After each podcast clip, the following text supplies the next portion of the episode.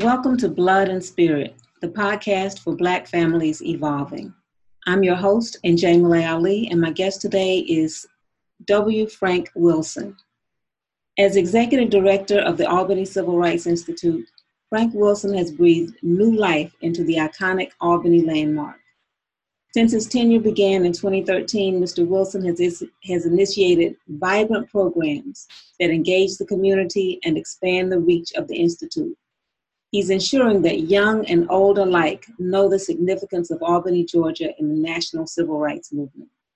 Welcome to Blood and Spirit Podcast, Mr. Wilson. Thank you so much for having me. No problem. It's, it's, a, it's an honor to have you here. We're continuing with our season one, uh, where we're exploring family culture in Albany, Georgia, putting Albany further on the map because uh, this podcast is available on iTunes, on Spotify, and anywhere you can get your other um, podcast. And so all over the world, people will be able to hear about what's going on in Albany, Georgia, how our families work, how we're curating our family histories. And so, you know, just like you're putting us on the map, Blood and Spirit is working to do the same thing. That's fantastic.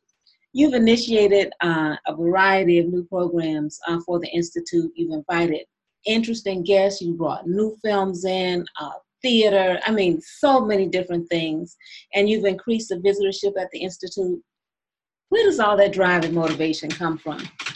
Well, a part of, a part of that motivation comes from the fact that I, am a firm believer if you're going to, if I'm going to get up every morning and do a job, it takes just as much time to do it wrong as it does to do it right, well. That's the truth. and that's so, the truth. I mean, if I'm going to if I'm going to spend some energy then it just makes sense to me to spend that energy in being productive because at the end of the day what i'm looking at is uh, what what is it that if i were not a part of this what would i want to see uh, coming from my civil rights institute? What would i want to experience as a part of a civil rights uh, museum or civil rights institute? And i think the most interesting thing when the board of directors changed the name from museum to institute, in my mind, it allowed me a lot of flexibility to do programming and innovative kind of things other than just open the doors to show a tour. Absolutely. It, it allowed me to go out and connect with the greater community, uh, with the universe, as it were, to bring in the kinds of things that you mentioned earlier to make sure that our community not only gains exposure, but that it is exposed to some new and different things. Absolutely, absolutely, and that that idea it takes just as much energy to do it wrong as it does to do it right. That's the key to excellence, and that's something that you know a lot of us do not have, and um, people actually spend time sitting on their hands not doing when that that same time can be used doing something in an excellent way. That's such a great key, and I appreciate that. I really, really appreciate that. So, of all the many different management positions that you've had, which one do you think actually prepared you the best for this for this work? Well, you know, I think I think probably being the uh, deputy director of the of the Urban League in Columbus, Georgia. Mm-hmm uh, my boss at that time, Jesse Taylor. I came out. I came into that position straight out of a classroom setting. I was a classroom teacher. I'd never been into a community service, public service kind of uh, venue before. But he, I sat back, I watched, but then he gave me wings and, and kind of kicked me out of the nest. Wow. Allowed me to make some mistakes, correct those mistakes without being punitive but uh, he was truly a mentor long before that word was introduced into our society for me. And so I think a combination of that, which gave me the gave me the the experience of working with boards, uh, in working with corporate America, in in working with uh, business community, and then um, uh, my work with uh, Big Brothers and Big Sisters, which put me into communities that allowed me to understand the backgrounds and some of the situations that our young folk come from and and really to appreciate my own childhood mm-hmm. because many times uh, you grow up and you think everybody has that same exposure. And if you are not put in a situation to meet some of those things face to face, you realize that uh, things that we take for granted uh, is not out there uh, in, in mass for, for everybody. And so, uh, Big Brothers and Big Sisters really changed my life, not only uh, from a standpoint as a professional, but as a father, mm-hmm. Uh, as, as, as a family person, because I recognize the importance of my role as, as a father. Mm-hmm. and then uh, being the last of my siblings, it also uh, allowed me to understand my role as, uh, in many ways, the de facto head of my family. Mm-hmm. And so uh, I have grown uh, nieces and nephews who have children, who, and their children have children, but yet they defer uh, to Uncle Frank when it comes down to some major family decisions. And that is that's so wonderful because, uh, and that's one of the questions um, that I want to ask families. Who is the person in your family that you go to as the elder and as the counselor for all? You know, who, who really, who's, you may not do every single thing that they say, but you, you do want to pass, you know, your, um, your decision making past that person to get their wisdom on the subject. And that is a tradition, um, an African based tradition and African American based tradition that because of our mobility, we don't have that as much because we have families scattered all over, you know, here, there, and yon, and um, and the understanding, like you said, now you appreciate the family that you grew up with yeah. to a greater extent than you understood what you had at the time and understood the, the how that compared with what some other people may not have. Well, I think part of what happened with my family, uh, probably again with my dad. Uh, my dad was was all about family. Mm. Um, but uh, after he passed away, um, I, I kind of started a family reunion. Um, and I think that for a lot of my family, just the fact that I, I, I stepped out, took on took on the task of locating, and at the very first family reunion in '95, we had 197 family Ooh. members to show up. Beautiful. Um, wow. And that's how many generations is that? Uh, about about five. Five generations. Um, and and it was uh, it was crazy in many ways because you know, for me, the very first day of the family reunion, I met nieces and nephews. I met I met my brother's children for the first time, mm. and uh, that in itself was worth it. that was worth it, you know. Mm-hmm. but mm-hmm. but but because, um, as you said, family had scattered here and there, and with my family, because uh, the, the, the nucleus of my family began in Mitchell County in Pelham, Georgia. Um, my dad's first wife and um, my dad's siblings, that were some marriages from the Wilsons into the Mitchells. Mm-hmm. Uh, my dad's first wife was a Mitchell. Um, one of his sisters uh, married a Mitchell. Another one of the sisters married a Mitchell. So I had, wow. I have these first cousins on both sides of the family tree. That's why we call our family the Wilson Mitchell family reunion. Mm-hmm. And um, it was so interesting when I went to uh, Clearwater, Florida, and I met some of these first cousins, again, brothers and sisters' children, right. for the first time. Mm-hmm. I knew we needed to have a family reunion because now I'm looking at all these folk that I never knew who look like folk that I knew. That you know, look like you. right, right. And it's so, that is, that, I cannot say too much how that affects you from the inside. Looking at somebody who you know and you see carries that same energy, that same, you know, not, you know, and it's beyond the DNA as yeah. well as the culture yeah. that was built around that DNA. It's, you know, I, I, it's I, phenomenal. I, I, met, I, met a cousin that looked like one of my nieces. I'm looking at a first cousin that really kind of looks like me. Right. Um, and, and, you know, on down the line, we're like, no, we we we we gonna we gotta fix this. And mm-hmm. so I was living in Atlanta, but I organized the first family reunion here in Albany mainly because Albany pro- probably because it had the hotels Right. and no other area right then. And, and a lot of folk didn't want to come to Atlanta. So we kept it in South Georgia so that we were able to go back to the old home church that Sunday Mm-hmm. where my great granddad's name was on the cornerstone of the church, the Blooming Light Church there in Mitchell County. And so, um, We'll have to talk about it, Mitchell County because that's where my grandparents uh, okay, came from. yeah, yeah. And um, the the funeral home director down there, um, I spoke with him a couple years ago about, and he gave me some. I mean, his records are pristine. Yes, sir. Yeah, yeah. Yes, sir.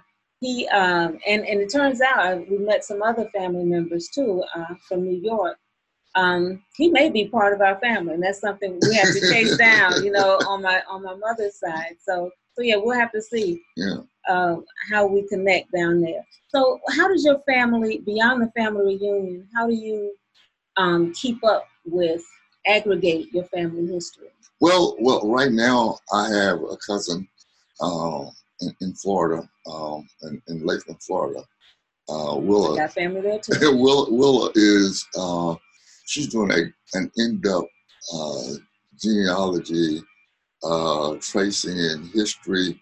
I've had some input, not like I would like to, um, because this this keeps me pretty Mhm. busy. Mhm. Uh, but but she's been able to uh, trace us back. One thing that I have been able to do uh, is to trace us back to North Carolina, Okay. uh, and and she's kind of taken on that piece, and she's Mhm. doing bits and pieces. Um, Do you have a year in um, North Carolina?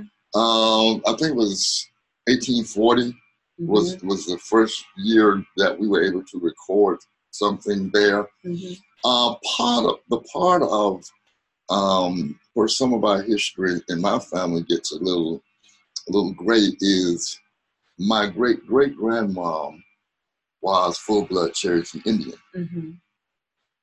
and the record keeping from the reservation side was not as astute. And then in North Carolina, uh, because of Jim Crow and segregation, some other kinds of things, um, a lot of names were not, they would just put colored boy, Right. uh, a colored girl, and from uh, Wilson, that Wilson plantation. Mhm. So from that Wilson, North Carolina area is where uh, we are be able to uh, trace, Reconstruct reconstruct that Okay. and then into Mitchell County because one of the things that I'm told, and uh, and and we're just having to do, we had a lot of land okay. in in Mitchell County at one time. Mhm. Um, don't really know what happened to that land. Mm. Um, here again, shoddy record keeping, and because uh, there, there were no black lawyers, there were no black real estate owners, uh, Mhm. there were, we kind of relied on white folk to do some things, Exactly. and then, you know, through no fault of their own, my great great grandparents they relied on the boss man to handle some business, Right. and we realized that some of that was not above board, uh, right. was not in our best interest, and so we got cheated out of it. Absolutely. Uh, so, but but it's it's been an interesting. Uh, it's been very interesting. I did on my on my own. I was able to find the census from 1940 Wonderful. and and and find uh, uh, my dad and and all of his uh, siblings listed on the Mhm. 1940 census. Um, and no, let me correct that. That was the 1910 census, and uh, it was uh, it was interesting that my granddaddy, um, Willie Edward Wilson, hmm um, at the time um, was um, one of the few people that at I don't know how he pulled it off, but he was looking. Oh wow. you know, uh, I'm going like, wow, okay, so granddad was out there hounding Right, you know, right, you know. right. Um, How did you find them? What were the techniques that you used? Well, some of the tools that you used. one one of the things I went to, um, it was familytree.com, hmm and then um, I went to um, Mitchell County Courthouse hmm in Camilla, hmm um, and then to Public Records in Pelham Okay. And you went there in person. in person. Okay. Yeah, And you were able to. What were these? Microfiche from oh, microfiche at that Yeah, time. yeah. Okay. and, and then there's you booked. One of the things that's been very interesting is that um, I don't know whether it was deliberate, but it seems that there was no real care taken in recording information. So some of it was very, uh, you, you can't really make out what it was. Right, you kind of have right. to guess at what it was hmm because it's almost like uh, anything related to black folks was like second thought. Okay, we'll Right. do it because we got to do it, but it ain't. I ain't I'm not going to put no real effort in here to make it. And many efforts to make it difficult for Yeah. people to Yeah. claim their own Yes. uh, properties Yeah. or lands or marriages or whatever, you know, whatever it was. So that, that, that you know that's why, and, and this may be moving. That's why I'm encouraging right now. And one of the things I'm looking at a project to do here, I want to kind of do a like an old west wanted poster thing. hmm I want I want people to do to go look in uh, those dresser drawers and Oh, look in those Bibles. And. I want to kind of put posters. I'm gonna try to write a grant and give people a little stipend to go and look and bring to um, to the to, institute. to the institute. Uh, look at the, those, those old Bibles. Looking looking in looking Big Mama's old trunk and that, that old settee and that Mhm. because see what folk don't understand them old sofa you can let up and you can put stuff in the bottom of yes, them sir. and Yes, some sir. of them don't realize that. Uh, and a lot of times people don't throw stuff away because it did belong to Big Mama, but they never looked to it to see what was in Exactly, there. What was in there? And so I want to give them a reason to see what it is, you know, because we need to look past whether or not we was in the insurance policy Oh, no. and, and look and see what other historic value Big Mama, uh, Which- Big Auntie, Auntie, what, Mhm. what Papa left in there because Right. some of it is much more valuable than Priceless. anything you could get priceless in an insurance information. policy. Yes. Priceless. Yeah. And, uh, and and I mentioned the funeral home because that's one of the places where care was taken. Yeah. Particularly um, in in uh, Mitchell County when I spoke with him. Yes. Within a few minutes, he gave me uh, 65 year old information. Yeah. That he had right there Well, and available. And so the, the fu- black funeral homes are treasure troves of information for us, just like ancestry. well, well, well, well, well, Mr. Thomas over in Pelham, again, knowing that history, uh, he was a beneficiary uh, of now being the only one. Uh, previously, there had been Stevens and Hollenshed, and perhaps what he has been able to do is get all of the records that Stevens Funeral Home and Hollenshed Funeral Home had there, Mhm. because now as a single uh, proprietor of a funeral home, he is the single He's source of all all, all those those records, and so uh, that that's a tremendous resource. So, It's a tremendous resource. and, and I think and I definitely same. want us to mine I think that would be. I think that would be same case in Camilla with the Jester Funeral Home, Mhm. and I think in many communities where you have only one black funeral home, they would probably be uh, the single source Mhm. uh, of being able to get a lot of historic information about the family. Because if nothing else, um, many of those folks keep at least one of the obituaries that gives Absolutely. information about Absolutely. other family members in that obituary. So And Yeah. and part of the other information included um, information about who was the person who took care of that funeral yeah, and what was their relationship to the deceased. yes, and all of that, which which revealed some information that we absolutely did not know no, about no, no. Uh, about that part of our family, and so it's um it, it's a beautiful thing, and and it's uh, it encourages me to see us using resources that are within our community, like whenever possible, you know, being able to use resources that we have and be in control of our own record keeping and history and in the future and, and where we want to go next.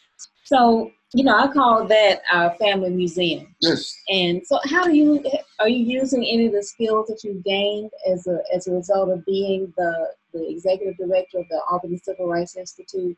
Are able to use those skills in, in organizing your own family history? I, I, I am. You know, we well one one of the things that I do uh, annually, and because we'll, we we don't do every two years, we we do a family reunion. I always on the night of our family banquet, I spend about an hour in what I call family. You know, it's, it's like a storytelling, but it's a family. Mm-hmm. Uh, yeah, because what what I have found, and and I don't know how you get around it, and maybe if someone knows how to get around it. Here's what I do. What I found many times when we come to the family reunion, we gather and we, we have fun and we know but for our younger children, we never really teach them the, what was happening, what that relationship is.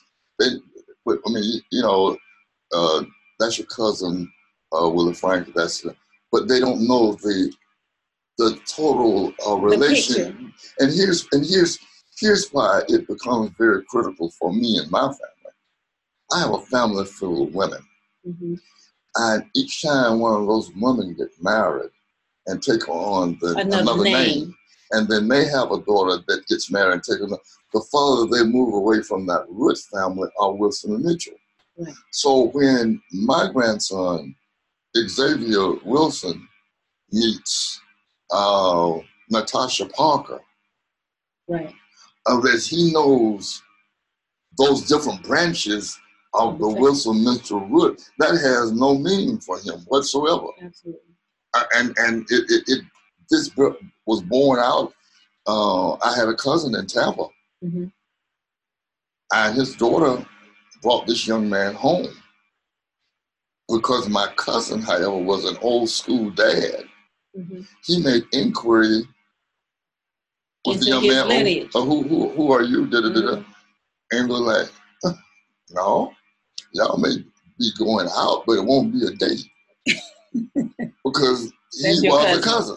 That's your cousin. That's your cousin. Right. And because because because Jeff knew the family history. Mm-hmm.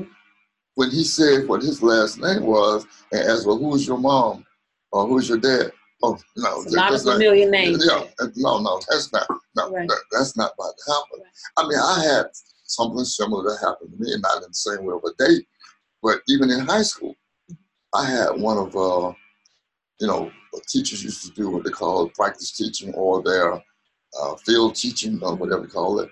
And so uh, this gentleman asked me, he said, uh, Wilson, your last name is Wilson. I said, yes. He said, you know, my mom has a first cousin.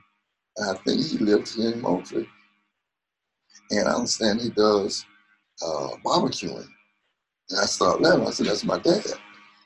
He said, You're kidding. I said, No, I'm not kidding whatsoever. Mm-hmm. So that afternoon, uh, he went home with me. Mm-hmm. Sure enough, this this gentleman was the son of my dad's first cousin, but I never knew him. Wow. The son of your dad's first cousin. Never knew it. Uh, same thing. The first black mayor of Pelham, Georgia, mm-hmm. uh, Freddie Banks was a cousin of mine.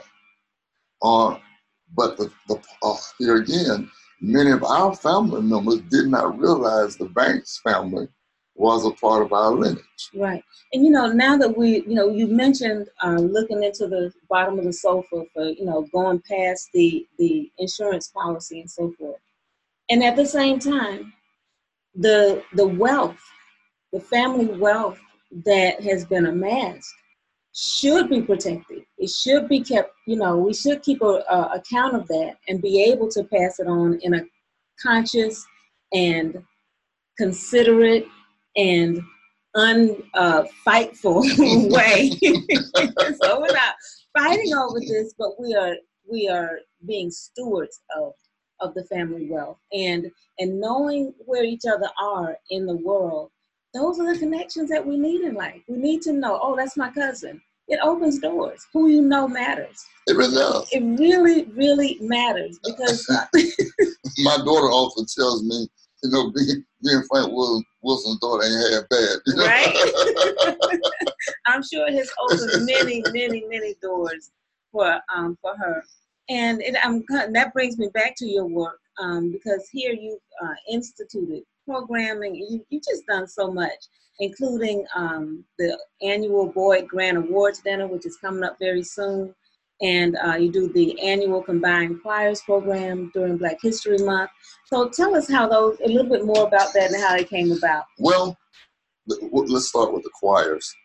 You know, again, being being a, being a South Georgia boy, uh, one thing I know that good food and good music has a way of bringing people together. All right. Uh, good music, good food transcends race, ethnicity, whatever, whatever. Yes, and try. And and, and so um, as I looked at this divided community, I'm like, what is it that that people would, would, would come out to see? And and and folk for the most part, support their children. Mm-hmm, absolutely. It, it, for the most part. Mm-hmm. And so um, I'm going like, okay, let me see if I talked with the different choir directors in the public and the private schools, and I gave them this idea and the thought of how we could make this happen, and everybody was like, yes, this would be a great idea. So we, we tried it the first year over at uh, at Shiloh Church, and what made me knew I was onto something, mm-hmm. uh, the the about a, about two weeks before the actual first performance, uh, as the kids were finishing up rehearsal at my church, one of the members was coming in for choir rehearsal, and she said to me, "Deacon Wilson, what choir is that?" Mm-hmm. And I laughed because I'm saying it's a combination of several choirs, but if you didn't hear but one choir, that's part of the goal. That's, mm-hmm. that's part of the goal. That's right. And so um, the night of the the night of the first presentation, and you look at that panoramic view of kids from Dougherty, from at that time Westover, from Albany High, from Monroe, from Sherwood, from uh, Deerfield, and all you saw were kids singing. And mm-hmm. the only reason you knew they were from different schools because they had on different uniforms. Yeah. yeah. And and and so my comment to the audience then was when you are focused on a common goal, mm-hmm. you don't get a chance to look at each other. You're looking at the common goal because see the altos when they stood next to an alto, it didn't matter whether they were from Monroe or Dougherty. They were an alto. Let's get these voices Let's get together. these voices. The other part was that I said focus on the directors. The directors had their back to the audience. They were taking care of what was in front of them, and the noise in the back didn't matter. And I said that as adults in a greater community, if we can get rid of the noise in the background, mm-hmm. if we cannot hear and not get so carried away about the focus of, of the, in the background, but take care of the business in front of us, mm-hmm. I think we're going to have a greater community. The second thing, the third thing was, I need to give people an opportunity to come on this side of Oglethorpe and realize that at the end of the day, people are just people. That's right. And this side of Oglethorpe is the south side, just just so yeah, our, yeah, our, our yeah. listeners know. We're talking about the south, south side, side, of town. And so I wanted to give some folks the opportunity to come on the south side of Albany and sit in an African American church in a mixed audience and go back home and realize they were no blacker than they were when they came over. Mm-hmm. They were no, they were, I mean, they were just as safe as they had been in any other church. Mm-hmm. And what they came away with was a good evening of music by their children. Yes, yes, in combination with with the children. support of other children. Yes, sir. And uh, and and so, long story short, we did this in Shiloh six weeks ago, five weeks ago. We did it in the city auditorium to almost a packed house with the presence of the symphony orchestra and two other groups, and so it has It has grown. it has grown It's grown. because it's taking momentum. The teachers look forward to it. The students look forward to it. And what excites me about it is the kids don't get any extra credit. It's not mandatory. They do it for the for the for the sake of singing hmm and, and, and the camaraderie. And and like I said, And when you see them when you see them interacting, if you did not know they were all from different schools, you would not know because they are just kids being kids. You mentioned a lot of things in, in that course, so many different uh, powerful points that you made. And one of them is about um, people will come out and support their children. Yes. And so, and, and the, the family culture in Albany is one of the things that I want to help celebrate. And we also want to evolve uh, our family cultures individually and collectively.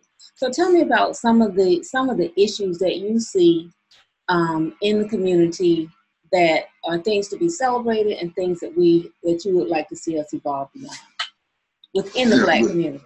The things that the things that I think ought to be celebrated is what what I see so many of our children doing so well academically. I have I, I take issue and had this had this conversation with the superintendent just last night. I think Albany Tech has has uh, gets it. We need to celebrate our kids who are doing well academically Mhm. you know, we make a big deal out of kids, and I, I'm not knocking out athletes. I, I was an athlete, um, but let's say to that kid who's doing well academically, you have value too. Yes. And, and it says that I don't have to shoot a ball or run a ball or throw a ball, but I can sit in my classroom and Mhm. and do well academically, and I can be celebrated Yes. doing that. Yes. You know, I, I, and I think that we need to do a much better job uh, of celebrating kids for what they do, where they do it. Where at. they do it, which which brings us to the other program, one of the other programs that you bring here, which is the art.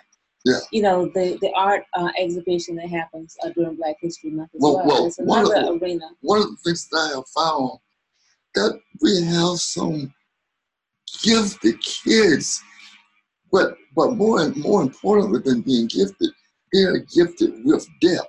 Yes. I asked them, I asked um, Miss Demon Anderson, let's expand that. So rather than just putting the art here, have the kids come in and talk about that inspiration for doing it. And I sat back and I listened to some of those kids, and I'm going like, wow, to depth what some of these kids think. Mm. Oh my God, this one young lady did these two glasses of water, and I gotta tell you, one was a clear glass and one was a dirty glass. And her illustration and her motivation was the condition of the water in Flint, Michigan. Oh man. And first of all, for a teenager to even be concerned Yes. with doing the research enough to be able to put that concern on canvas. Yes. For this 73 year old old black man, it just blew me away. But it gave me it gave me motivation and it, it hardened me to know, yes, there is still kids that are still learning, that are still parenting out there. And I refuse to give up on these kids. Oh yeah. I and me too. I, I absolutely They're not to be given I- up on. They're, I guess they're I guess you know a lot of times folks are like, "What's what's where you get all this?" in?"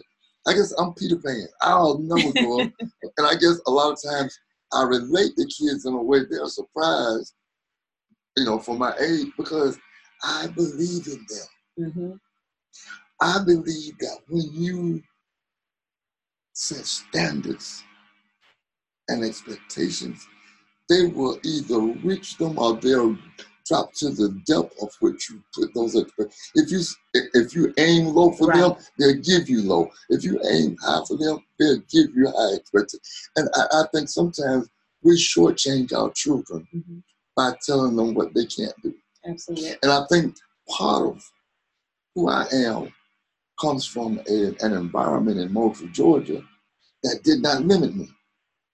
That, that was my next question. That was just about to ask you. I what had- was it that, you, that had- came out of that I family had house? I had teachers and parents. You know, my mom died when I was when I was like twelve. Mm, Um, my dad was not the most academically gifted man, mhm, but he led from a different way because he was a deeply spiritual and accept and exceptionally loving. mhm, But he, but he was a strong black man. mhm. and and but I learned something in the seventh grade that is kind of I didn't realize it until I've gotten older.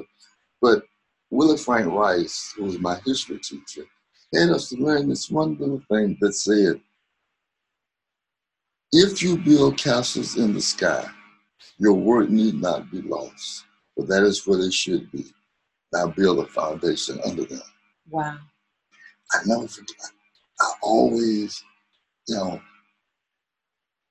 in the seventh grade, it had one kind of a meaning. The older I got, it took on different meanings for me. hmm It's like, man, That castle continued to be built. The foundations Yes, kept growing yes, over the yes. years. and so, um, and and so the teachers that we had from from and with, with rundown building to hand me down books and torn up books and ill equipped labs and they did not allow us to use that as excuse for not. Mr. Anderson in that biology, biology chemistry lab, he took the lemons that were there and made lemonade for us Yes, and, and, and, made us thirsty for lemonade. Mm, mm. okay? And, and your fa- you mentioned your, your mother passed when you were 12 years old. yes, Was that one of the greatest challenges that you faced in your young life? very much so. And it it it was it was it was a good and bad time place for me hmm because it was at that time when you you're kind of becoming into your own. Yes. That, That, was a, that, it's a very tender that, age. that critical time. hmm Uh, I am blessed that I did have that village. Yes, sir. I, I was very blessed to have that village.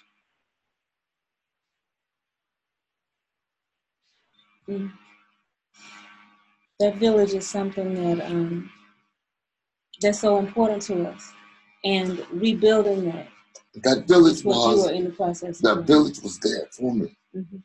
Uh, and I also understood that there were those naysayers. Mhm. Oh, now now that Frankie dead, that boy ain't gonna amount to nothing. Mm, He ain't gonna do nothing. Deacon Wilson can't do nothing with that boy. mm, That he got. I knew the chatter, mm. but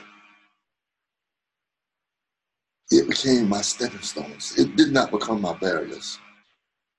It, it, it became my stepping stones, and so it was very interesting. Uh, just uh, three weeks ago, I was in, invited back to Moultrie to speak, and my subject was "There's no place like home." Mm, and and and I went through a series of uh, things because although it was a Black History program and talked about the Black migration, I wanted to show them that the Black migration had taken place within the community. We didn't have to go out of the community. The Black migration took place Oh was boy, now you. was within the community. Mm.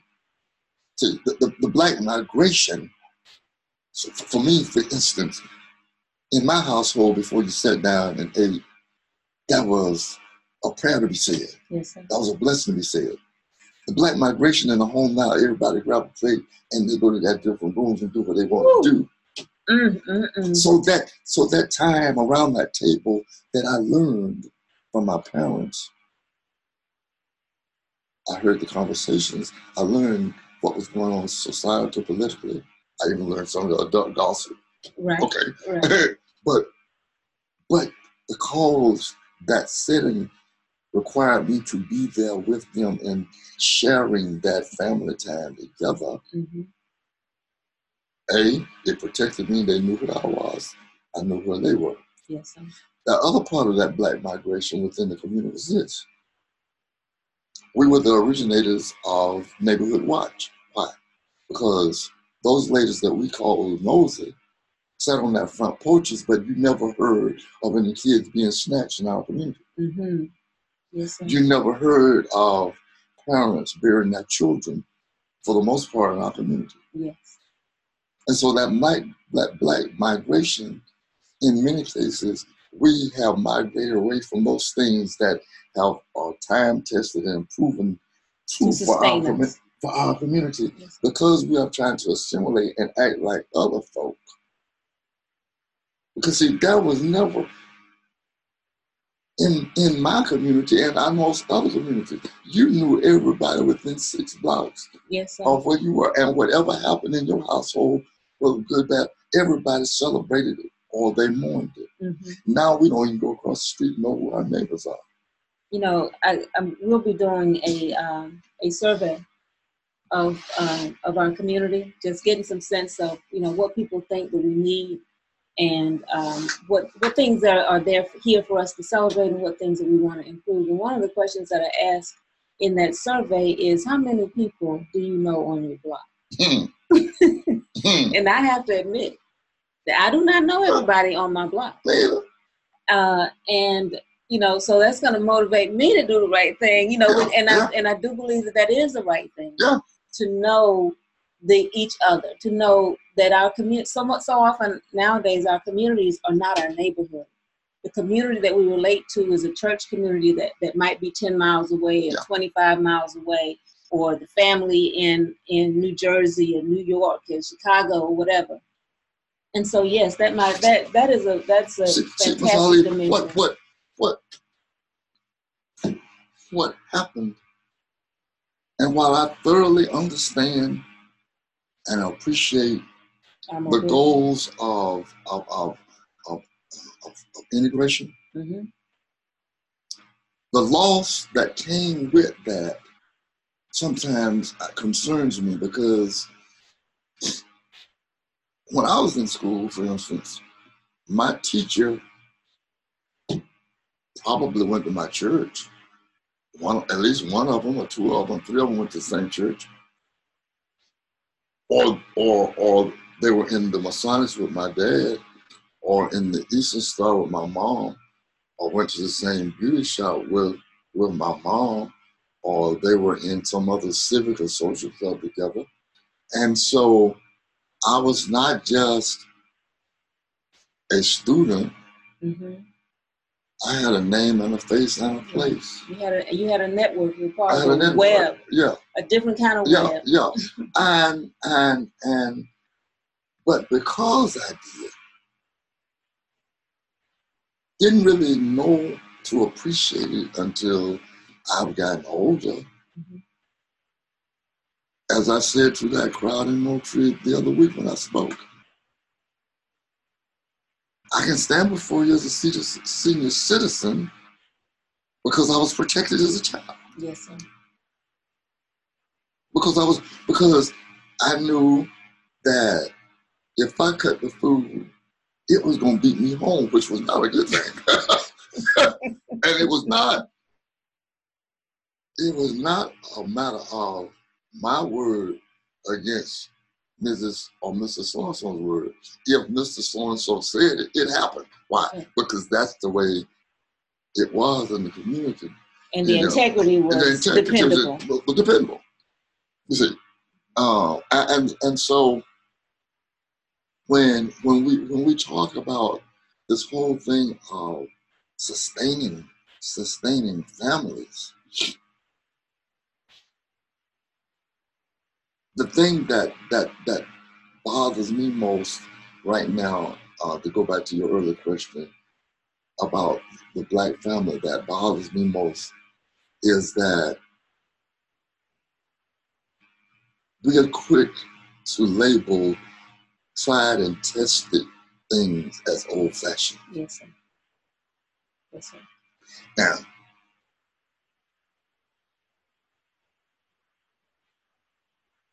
I like the idea of those who still, you know, go to church take your kids to church. Mm-hmm. So it's one thing to, because I, it, because here's the question: If the kid says, "Well, you're sending me, but you're not going," mm-hmm. what kind of message is that? How can you lead where you don't go? Exactly. How can you teach what you don't know? Exactly. You know, now, I guess on the one hand say, well, at least they're making an effort. Yeah. And I, I applaud those parents who do send their kids. Well, but by the same token, we have the same problem of folks who send their kids to school but never show up for them. I know again, I got hoodwinked into being president of the PTO for two years. And I said hoodwinked. I happened to go to represent my daughter who had to work, and I mm-hmm. took my granddaughter. Mm-hmm. And when I know anything, I'm president of the PTO. Okay. but it was, uh, in a way, you know, God has a wonderful way of putting you where you need to be. It opened my eyes about what some of the administrators and teachers have to deal with. Mm-hmm. We used to have to serve hot dogs, or have a spaghetti dinner, or have a, a gimmick to get some parents to come out to support their own children. That bothers me. And, and you know that's an interesting dichotomy between um, the fact that you you in, in one sense on one hand you can depend on parents to come out and support their children. That's that's the draw for for different events and so forth. And on the other hand uh, in some situations parents have relinquished their uh, control and input to quote unquote professionals well it's what happens. There's a difference in coming and sitting in a meeting and hearing some stuff than sitting in the audience and look at my child. Right. look at my boy run that ball. Yes. Look at my boy shoot that ball. Look at my girl shoot that ball. Look at my girl running track. Let me ask you this. What if you had absolute power? Yes. To put into effect anything you wanted to, and people would do what you said. If you had that absolute power, what would be the, the one change that you would make in family culture in Albany, Georgia? The age limit in which people could have children. Oh wow! Whoa! wow! And what would that age limit be? The age of responsibility, the whatever. Of responsibility. whatever. I said that facetiously, but I, I just it bothers me that in too many cases we have children raising their parents. Mm. The children are raising their parents. Kids almost, in some cases, are having to force their parents to be parents. Mm. Because these kids are eager for to be in places, to be in in things that parents have no interest in them being in or have no uh, desire you'll be surprised how many kids want to come here and the parents come and say, I ain't never been here before. There, there's quite a few. They never been. I have parents who said, I didn't even know we had a civil rights institute in Albany, Georgia. They passed this place every day and never took the time to read those, those seven foot letters up there. That's okay. Okay. So when I said the age of responsibility, it would be when you are responsible enough to be able to engage your children for their better good. Oh, you know, I, I look, it's probably, you know, maybe I'm just a nosy old man, but it, it, it bothers me when I see a sister and sometimes the brother shopping for food in Dollar General. Oh my God. Okay, now I ain't knocking Dollar General because I shop at Dollar General. Now I'm in there, that's why I know they're in there. Right. but my point being, you're not shopping what, for food. What are you for? When groceries for the family. When when when when Roman noodles mm. and potato chips mm. and sodas are the staple for the household, and then we wonder about juvenile diabetes and why do we have all these obese children? Yes. All you gotta do is follow the parent home. You know why? Right.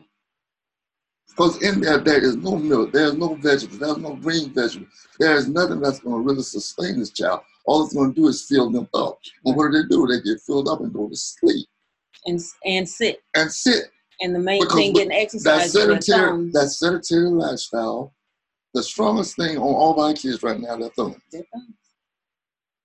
And so recess has been cut out of the schoolhouse. There's nothing in the, I mean, we used to run up and down the streets for no reason whatsoever. Right.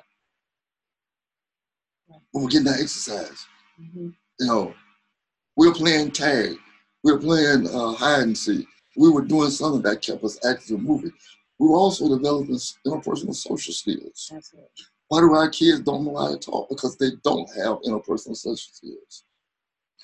Why can't they? Why do we shoot and cut? Because we cannot negotiate differences. Yeah. So where do we go from here? How do we? Um, what's what's one way for for us to address that? Well, several things. Several things. Those who have been given leadership roles in the community, whereas whereas whereas teachers, preachers, Indian chiefs, have to stop talking about these kids and start talking with them. Mhm. We got to provide activities, wholesome activities, and begin to see. It's one time you can have the most fabulous program in the world with millions of dollars, but if you haven't spoken with the people who the program is designed for to see what it is that want, all you have is a nice million dollar program that ain't getting nothing done. Right. And paying people who don't need the service. Yeah. So, how can you plan programs for children if you don't have children input? You can think what you think I want all day long, but you know, Absolutely. you may think I want a suit, but when I pair of shoes is what I really need. And so for, for, for those young mothers who, Yes. who perhaps, and fathers, young mothers and fathers who perhaps are not at the age of responsibility, what would you say to them about, what kind, what advice would you give to them for, for raising children who are able to take on responsibility? Well, I think two things happen. People have to be honest with themselves and be able to say, I don't know what I don't know, and reach out uh, for the help. And then we have to have a willing community to not look down on their collective noses at these folks and be able to give them that help. Be willing to give them that help. Put your arms around these folks and lead them to where they need to be. Part of the reluctance of folks to reach out now is that they are always put down, talked down to, uh, talked ill of, and, and, and so people are reluctant. So they push back and do their own thing. And so their own thing sometimes is not the most wholesome thing to do, but it gets them by. We need to stop getting by and let's do it the right way as a community. You know, folk in authority, and, and I get sick of my stuff because they can they can find all the fault, but they're not willing to sit down to try. They want quick, short term solutions. We didn't get here overnight, and we're not going to do it overnight. Nobody wants to do the hard work. Nobody wants to do the heavy lifting. Everybody wants it now. They want it easy. They want it soft. Nobody wants to sit down and say, okay, let's put down a five year plan on how we're going to move this community from point A to point B. It's not gonna, it's not going to be a quick fix, and it shouldn't be a quick fix. And some of it, some of these plans need retweaking because every time for everything that you, we would sit here and do today, something will happen tomorrow to make us revisit this thing. Absolutely. But nobody wants to sit down, and then everybody wants to get credit. That's the that's the part that's getting us in the way. Everybody wants. I did this. No, Mhm. do it because it's the right thing to do, not because you're going to get credit for it, not because you're going to get recognition for it, but but it's the it's the right thing to do. If you're doing it for recognition, then that's the wrong motivation. The motivation should be, I'm going to make a difference. You know, on every obituary, there's two dates: the day you were born, the day you died. And in that little thing is a little dash, and I always ask, ask the question, what's in your dash? What's- in your dash? right. between birth and between birth and death, what did you do? Right. What did you do Yes. between birth and death? Did you just were you born to die, or did you do something? So, you know, you talk about that five year plan and the credit. And so at home, at home, uh, around that table Yeah. is is where I see um, a lot of that dash. A lot of that dash takes place. Yeah. And so, would you recommend for um, for these uh, for young and old, you know, heads of families and family members to create a five year plan for their families Yes. well? Yes. I think in, you know, in five years, what, what should my family look like? What should my home look like? What should my finances look like?